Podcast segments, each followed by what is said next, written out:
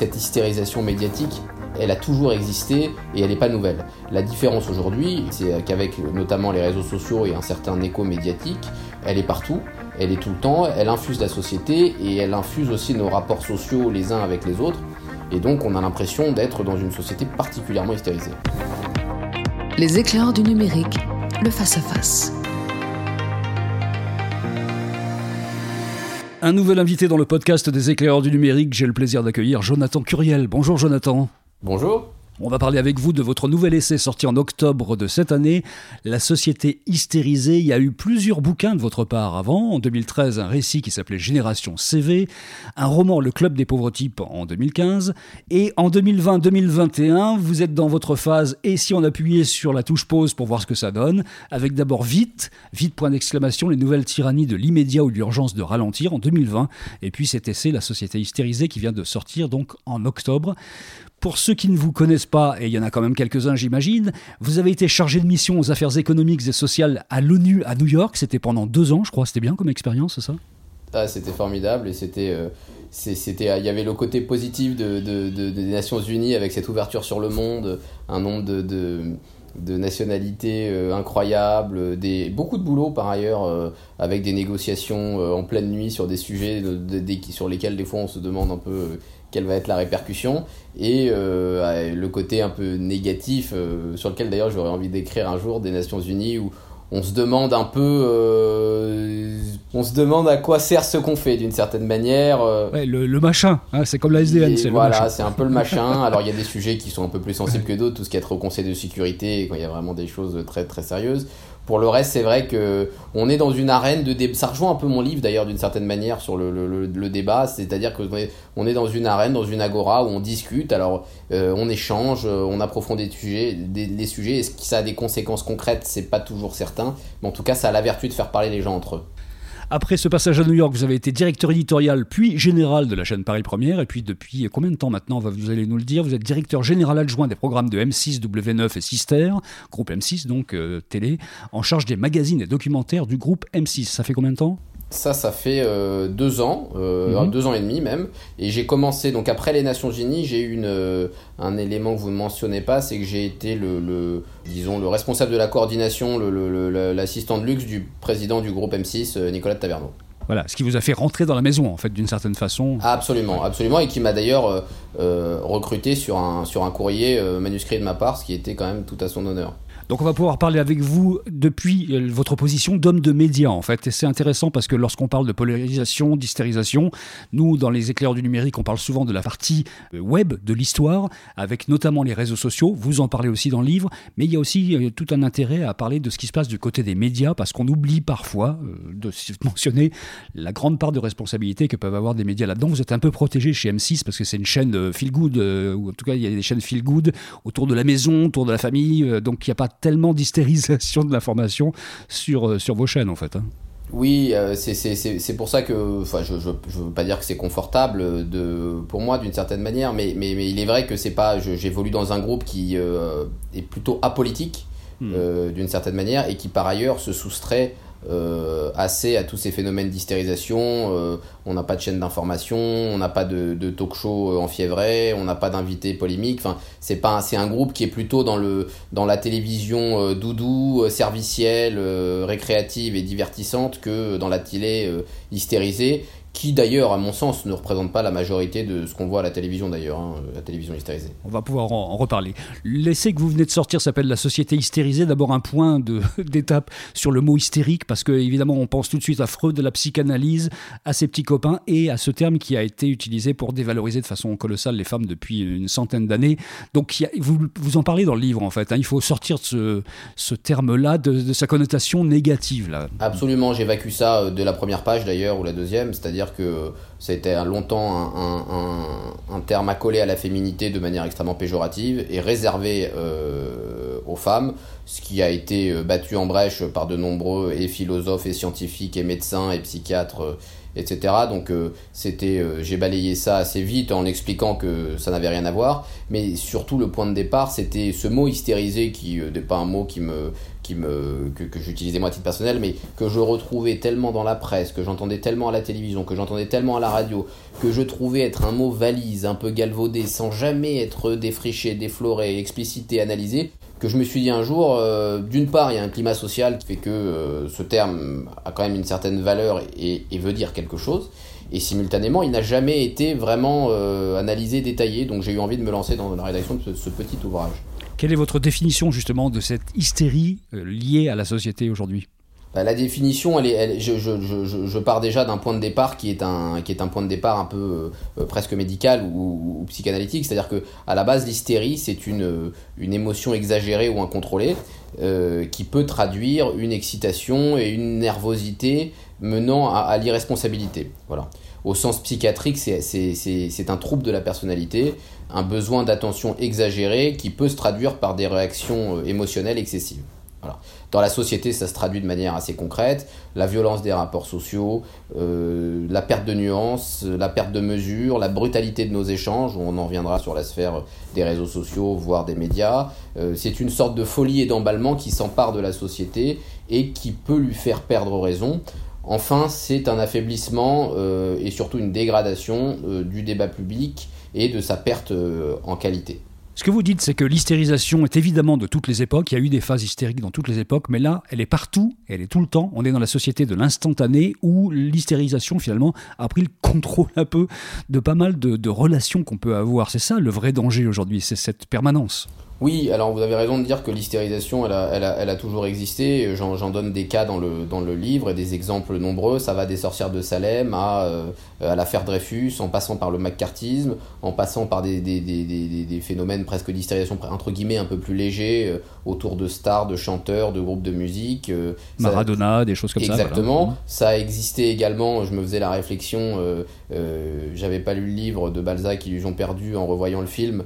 Euh, de, Xavier Giannoli qui est dans les salles actuellement, qui est un très beau film d'ailleurs, euh, d'adaptation du roman des, Illusions perdues. L'hystérisation au sens médiatique, elle existe depuis des siècles. On voit le, on voit le personnage principal, Rubin Prey, qui, euh, et ses petits collègues du journal qui essayent de créer de la polémique en permanence, d'essayer d'avoir un, écho, un impact sur la société, d'un jour à l'autre, de bousculer les gens, de se bousculer entre eux. Donc si vous voulez, cette hystérisation médiatique, elle, a toujours existé et elle n'est pas nouvelle. La différence aujourd'hui, on y reviendra aussi, c'est qu'avec notamment les réseaux sociaux et un certain écho médiatique, euh, elle est partout, elle est tout le temps, elle infuse la société et elle infuse aussi nos rapports sociaux les uns avec les autres. Et donc, on a l'impression d'être dans une société particulièrement hystérisée. Ce que vous expliquez, en fait, c'est que l'hystérisation, c'est la, trame générale, un peu, c'est l'état des lieux général. Et puis, à partir de là, peuvent euh, émerger euh, des formes différentes. Le complotisme, tel qu'on l'a vu, euh, drivé par les soutiens de Trump, par exemple, c'est l'hystérisation poussée à l'extrême dans un sens. Hein. c'est vraiment ça. C'est qu'en fait, l'hystérisation, elle peut mener à plein, plein de dérives comme ça.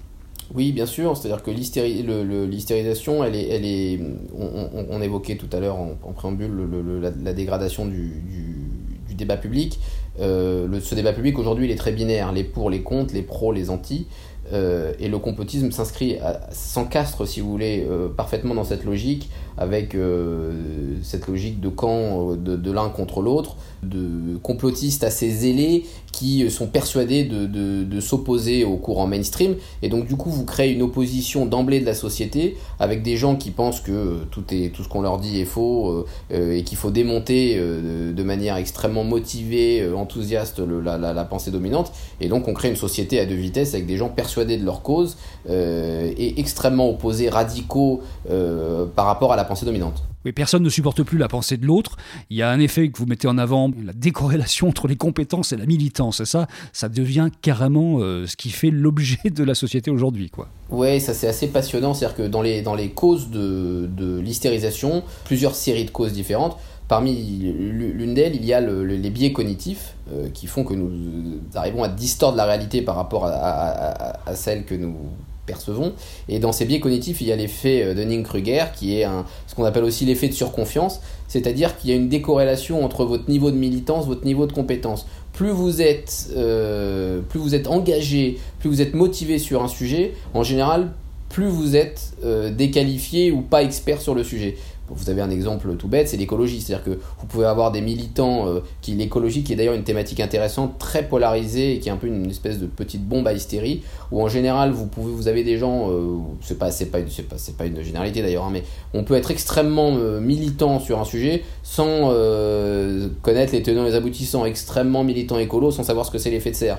Il y a, aujourd'hui dans cette société ce, ce, cet effet de surconfiance qui joue dans beaucoup de secteurs et qui donne lieu à de l'hystérisation parce que débat houleux, parce que volonté de bousculer l'autre, alors que euh, on n'a pas nécessairement le jeu de fond de course, si je peux parler ainsi. Ben ça, c'est identifié sur les chaînes de télévision d'information, notamment euh, en continu, par les, ce qu'on appelle les fast thinkers, c'est-à-dire ces gens-là qui sont là euh, pour parler de foot un jour, de politique le lendemain et de, je sais pas, de, de politique internationale le surlendemain, les mêmes qui pensent très vite, très rapidement et qui doivent absolument provoquer de la réaction, du temps de cerveau disponible des, des spectateurs. C'est eux le danger aussi vraiment qu'on identifie euh, de plus en plus, mais enfin, ils sont un vrai danger, les chaînes d'infos. Est-ce qu'elles sont un danger mortel pour les démocraties, les chaînes d'infos continuent? Moi, je pense que oui, mais bon. Alors écoutez, moi, je pense que non. Euh, je pense que non, parce que euh, elles, retransmettent plus ou moins ce qui ce qui leur est donné à voir. Après, la question, c'est euh, le nombre de chaînes d'information, est-ce qu'il n'y a, pas trop de canaux de diffusion euh,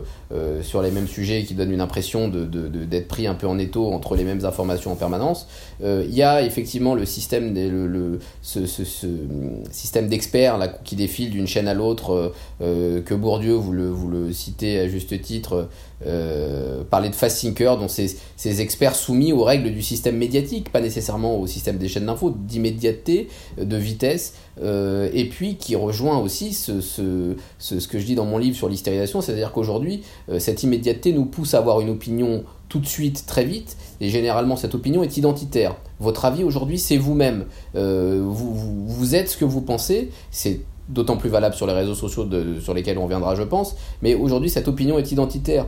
Et ces chaînes d'information euh, retransmettent cette, cette, euh, ce choc des opinions, cette volonté de, de, de, fournir des opinions en kit aux téléspectateurs, alors qu'il n'en a nécessairement pas besoin, qu'on peut avoir un point de vue plus nuancé, on peut dire je ne sais pas par moment, on peut ne pas être d'accord, euh, mais sans en sortir avec une opinion toute faite. Donc effectivement, il y a cette, il y a cette, cette espèce d'oppression que peuvent donner euh, ces, ces, chaînes d'information, mais c'est pas, à mon avis, elles ne sont pas mortelles pour le système le fait que la vie soit identitaire, c'est un peu le cœur du bouquin, en fait. Le cœur du problème, en tout cas, puisque chacun va se retrancher derrière un avis instantané à un moment précis, sans aucune connaissance du sujet la plupart du temps, et va considérer que toute considération que cet avis n'est pas le bon remet en cause sa propre identité, sa propre personne, et qu'on a affaire à euh, de, l'antisémitisme, du racisme, ce qu'on veut. Enfin, tout de suite, euh, on a l'effet. Euh, le point Goodwin le point Godwin à chaque fois qu'il y a euh, une remise en cause.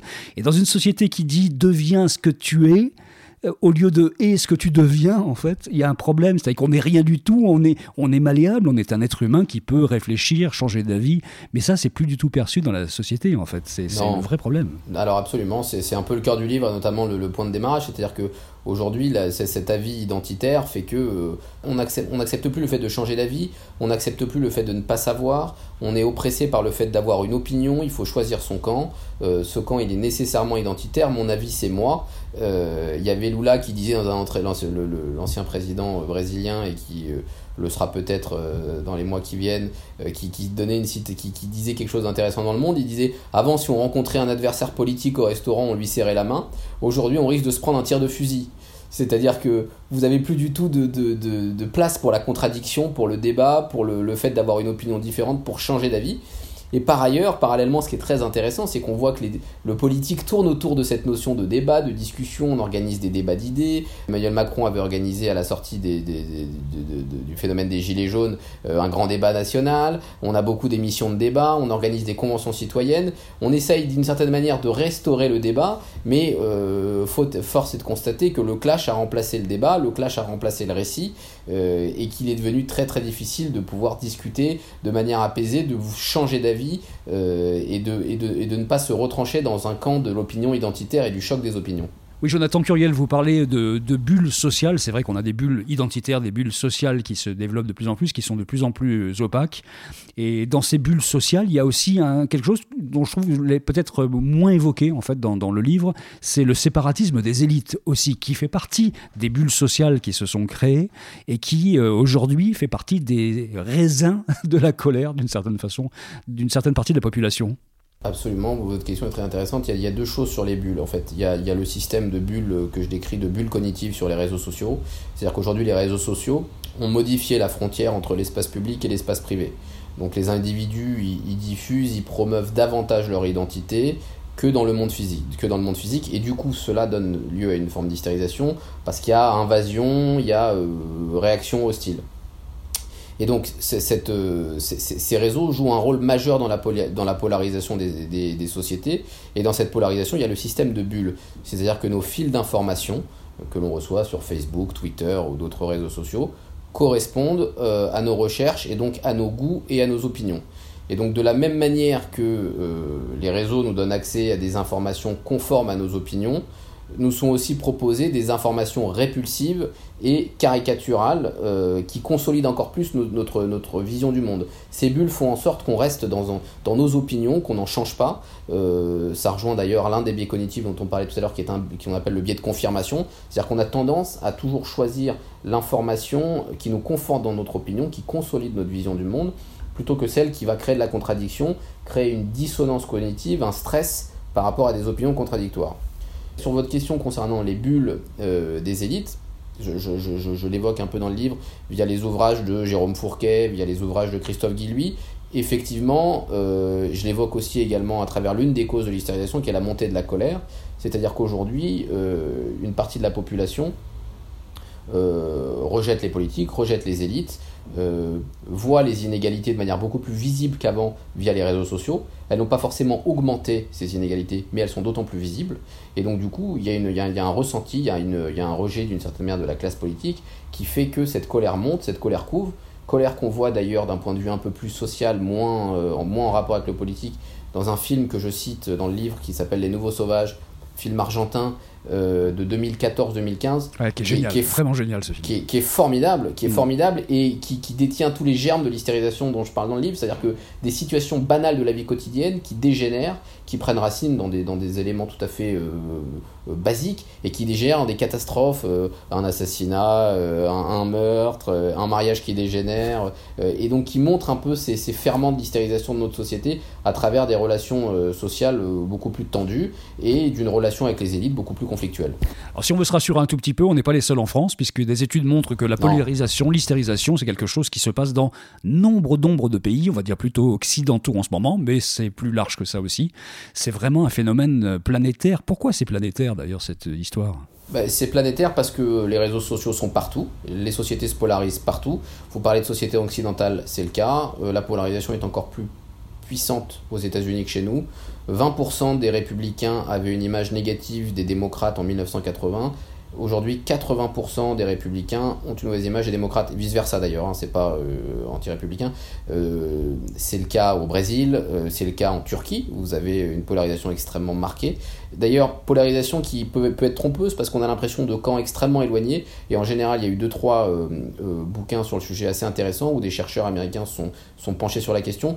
Les sociétés paraissent très polarisées alors que les écarts entre euh, les différents camps, entre guillemets, hein, même si le mot n'est pas, pas, très joli, sont pas forcément si éloignés. Donc on a, on a, une, on a cette sensation de polarisation extrême, et dans, dans une grande, grande partie des pays. On l'a vu notamment, par exemple, au moment du Brexit en Angleterre, une société extrêmement polarisée. En France également, une société extrêmement polarisé. Donc euh, c'est l'un des premiers ferments euh, de l'hystérisation, fragmentation de l'espace public, fragmentation de la société et donc euh, situation d'hystérisation ultime. Dans le livre La société hystérisée, vous faites un rappel assez souvent du terme de dictature des minorités ou de tyrannie des minorités, qui est un terme qui peut aujourd'hui vous valoir des salves de buzz négatifs sur les, sur les réseaux sociaux.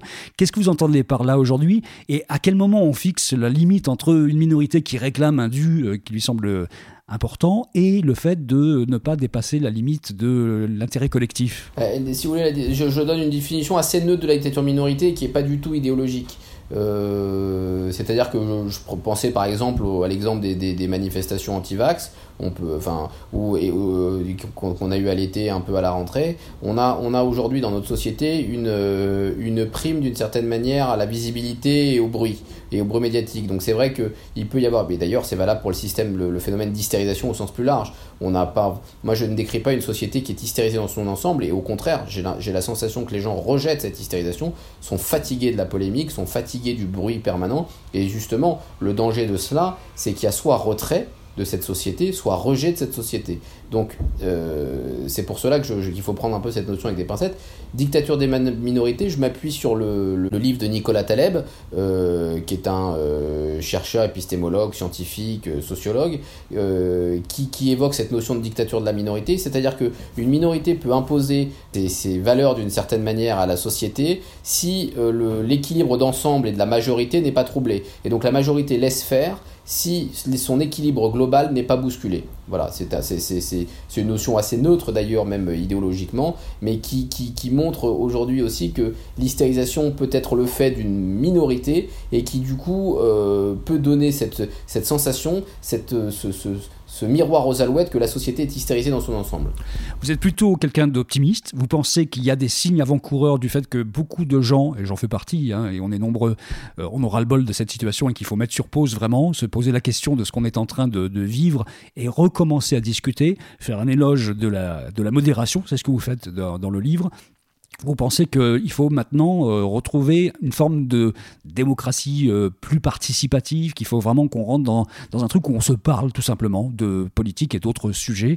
Et vous citez notamment un projet qui s'appelle America in One Room, qui a été fait aux États-Unis, qui est assez intéressant là-dessus parce qu'il est porteur de leçons pour tout le monde. Là. Absolument. Alors effectivement, je fais un, éloge de la modération, un éloge de la nuance qu'on a perdu. Le point de départ de, mon livre, c'était aussi le fait que... Euh, bah, on entend à la radio, dans les médias, il y, a beaucoup de sujets de société sur lesquels on n'a pas d'avis, euh, sur lesquels je n'étais pas même de me prononcer, et je trouve que notre société, elle est en décalage avec ça aujourd'hui, il y a comme une espèce d'impératif catégorique à devoir se positionner sur des sujets, à une incapacité de, dire je ne sais pas, et euh, c'est lié aussi à un rejet de la nuance, à plus de modération. La modération, la nuance, le consensus sont devenus des mots un peu ringards, un peu pas sexy comme on dit. On préfère euh, quelqu'un d'engagé, de, de, de, de, punchy. Le buzz, le clash. Voilà, exactement. Donc c'est, c'est, effectivement, je fais un éloge de la, de, d'une espèce de modération.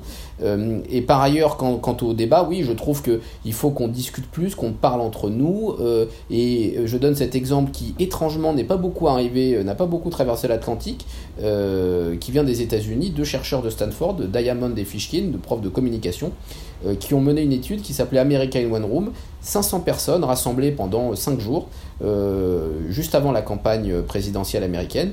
Ils ont bûché sur une vingtaine de propositions relatives à la campagne présidentielle, sur des thématiques comme l'énergie, comme euh, l'économie, le, pouvoir d'achat, euh, l'écologie. au début, des positions extrêmement polarisées sur ces différents sujets, avec des points de vue des républicains, des démocrates, des points de vue assez éloignés. Et puis après, discussion approfondie, échange entre eux, euh, consultation d'experts qui sont venus faire des exposés, on s'est rendu compte qu'il y avait euh, globalement consensus sur 22 propositions sur 26. Alors mon idée c'est pas de dire qu'il euh, faut un consensus sur tout et que la conflictualité n'est pas utile. Au contraire même, je pense que la conflictualité est utile et de nombreux chercheurs le montrent, notamment Karl Popper, philosophe autrichien, qui montre que la science avance justement via la conflictualité, la conflictualité et, sa théorie de la réfutabilité. Mais ce qui est intéressant de montrer, c'est qu'aujourd'hui, les gens ne parlent pas assez entre eux. Et quand on les fait parler entre eux, on voit qu'on dépolarise la société et que les positions sont très différentes de celles que l'on peut penser d'emblée.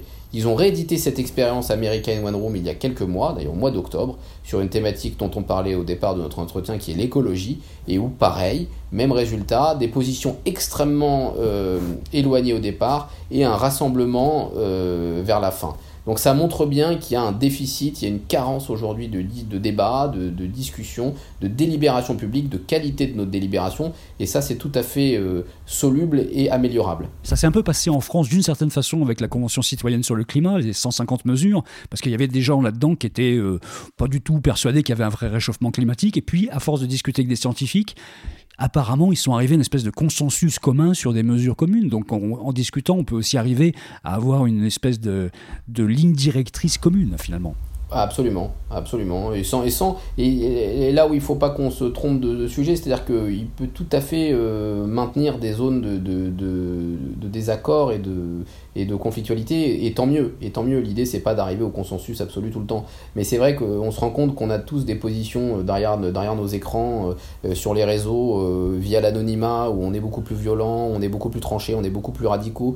On est dans une société, où on le voit d'ailleurs dans notre campagne électorale actuelle, où on a une espèce de prime à la radicalité permanente, euh, et on se rend compte que quand les gens se rencontrent, euh, même de manière physique, échangent, bah, le résultat est totalement différent de ce qu'on pensait en amont. On a parlé des médias. Sur les réseaux sociaux, vous proposez dans les dix propositions que vous faites à la fin, notamment d'avoir une sorte de labellisation, de charte sur les réseaux sociaux pour avoir des discussions qui soient un petit peu éthiques. Alors ça, ça ressemble euh, à une vieille, une vieille idée en fait, mais comment est-ce que concrètement on arrive à mettre ça en place dans un réseau qui est dirigé par des algorithmes eux-mêmes euh, drivés par euh, euh, quelqu'un aussi démocratique dans, dans sa tête que Mark Zuckerberg. Alors non, mais je, vous rejoins totalement. Ça fait partie de la liste de solutions que j'ai listées dans le, dans le livre. c'est un peu tarte à la crème comme, comme solution. J'ai pas, pas, pas la solution, j'ai pas l'idée, mais je suis persuadé que qu'un réseau social qui serait où la prime à l'indignation, la prime au buzz et au clash serait modérée pourrait tirer son épingle du jeu. J'ai pas la solution technique, j'ai même pas la solution intellectuelle ni philosophique, mais euh, on a tous cette intuition que c'est une demande et que euh, avoir un débat, il y a eu une tentative Clubhouse, mais euh, qui me paraissait beaucoup trop élitiste euh, et peut-être qui, qui, n'avait pas forcément les bons ingrédients, mais euh, euh, j'ai ce sentiment qu'on peut y arriver. j'ai pas la solution ni technique, ni concrète, ni intellectuelle.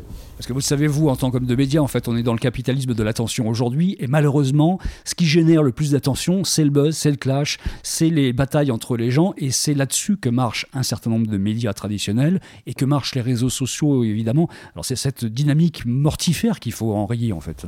Oui, absolument. C'est ce, ce, cette prime à l'indignation, c'est cette recherche du ce, on est, comme vous le précisez, sur un grand marché de l'attention, euh, avec un nombre de médias colossaux, des réseaux sociaux partout, et euh, où il faut attirer l'attention sur soi, sur son média. Et il est vrai qu'aujourd'hui, on a un peu systématisé, institutionnalisé le fait de considérer qu'on attire l'attention sur soi en créant du buzz ou du clash.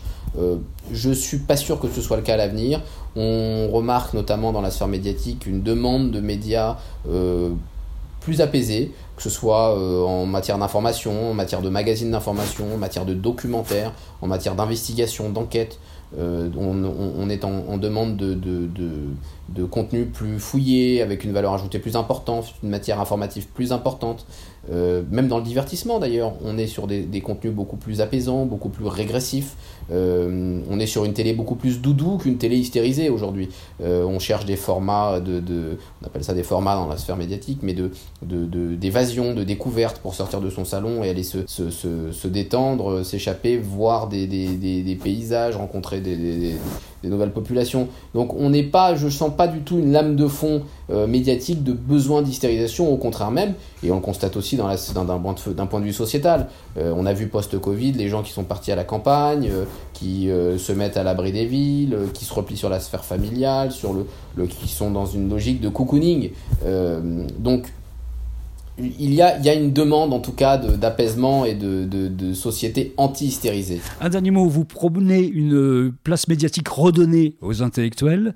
Est-ce que vous pouvez en donner une, vous, chez M6 alors pour l'instant, on n'a pas de. Ce qui est vrai, c'est qu'on n'est pas une chaîne euh, de, débat d'une certaine manière euh, dans laquelle il y aurait de la place pour, euh, pour des intellectuels. On a des chaînes dans le groupe qui peuvent le faire et qui le font d'une certaine manière. Il y a Paris Première, dont je me suis occupé à un moment, qui, est une, qui est une chaîne sur laquelle il y a des émissions de débat, sur laquelle il y a des intellectuels qui passent de manière régulière, il y a des émissions culturelles, des émissions politiques. effectivement, l'intellectuel, l'intérêt de, de l'intellectuel et de l'écrivain également, c'est de donner de la nuance c'est donner de la complexité au monde. Et contrairement aux experts et aux, fast thinkers dont, vous parliez au, départ de notre entretien, euh, ces, personnalités apportent plus de relief, plus de complexité, plus de nuances, plus de sens à notre société et je pense qu'on en a besoin. Alors la difficulté par rapport euh, à notre discussion et aux médias, c'est que c'est pas toujours des bons clients. Vous prenez Modiano, qui est un énorme écrivain, il n'est pas très bon client. il a la, voix est parfois un peu chaotante. C'est un peu ça le problème, c'est que les intellectuels qu'on voit sont les bons clients et que c'est pas toujours les gens les plus recevables intellectuellement dans la période. C'est là où vous touchez du, doigt un point important, c'est-à-dire qu'il y a peut-être un combat médiatique à, mener, que ce soit à l'écrit, à l'oral, euh, à, la radio, à la télévision, de, faire une place euh, bah, de temps en temps, même à des gens qu'on ne considère pas comme des bons clients, de leur donner la parole pour pouvoir apporter plus de nuances, un peu plus d'apaisement à nos sociétés. Il y a une demande du public aussi qui existe pour un peu plus d'intelligence, un peu plus de. et surtout des idées nouvelles, c'est-à-dire que des alternatives de pensée, des alternatives politiques qui aujourd'hui n'ont pas le droit de citer dans les médias globalement. Hein. Bien sûr, et même, même, même, vous voyez, quand vous voyez le succès des podcasts, le podcast va dans ce sens-là, de, plus d'apaisement, d'écouter, euh, euh, vous en êtes la preuve, d'écouter un contenu euh, sur le long cours, de manière tranquille, sereine, apaisée, non pas dans le, l'hystérie, le clash, le buzz, les opinions qui s'entrechoquent. Donc oui, effectivement, je, note vraiment plus une demande d'apaisement, de, de pensée alternative, d'aller dans le fond des choses aujourd'hui que paradoxalement il y a une vingtaine d'années, alors qu'aujourd'hui on est cerné par les réseaux euh, euh, et, par, euh, et, par tout un phénomène d'hystérisation. Bon, on va rester sur cette envie qu'on partage fondamentalement, vous et moi, que ça se calme un petit peu puis qu'on revienne vers des choses un peu plus intelligentes. C'est la société hystérisée donc qui est sortie. J'ai pas l'éditeur en tête là, c'est chez qui C'est les éditions de l'Aube. Les éditions de l'Aube, oui, absolument. C'est sorti en octobre dernier. Merci beaucoup, Jonathan Curiel, d'être passé dans ce podcast. C'était vraiment sympa. Ben, merci à vous pour cet entretien très intéressant. Un podcast de Bertrand Lenôtre, le Face à Face. Vous avez aimé ce podcast? Retrouvez-nous sur leséclaireursdunumérique.fr.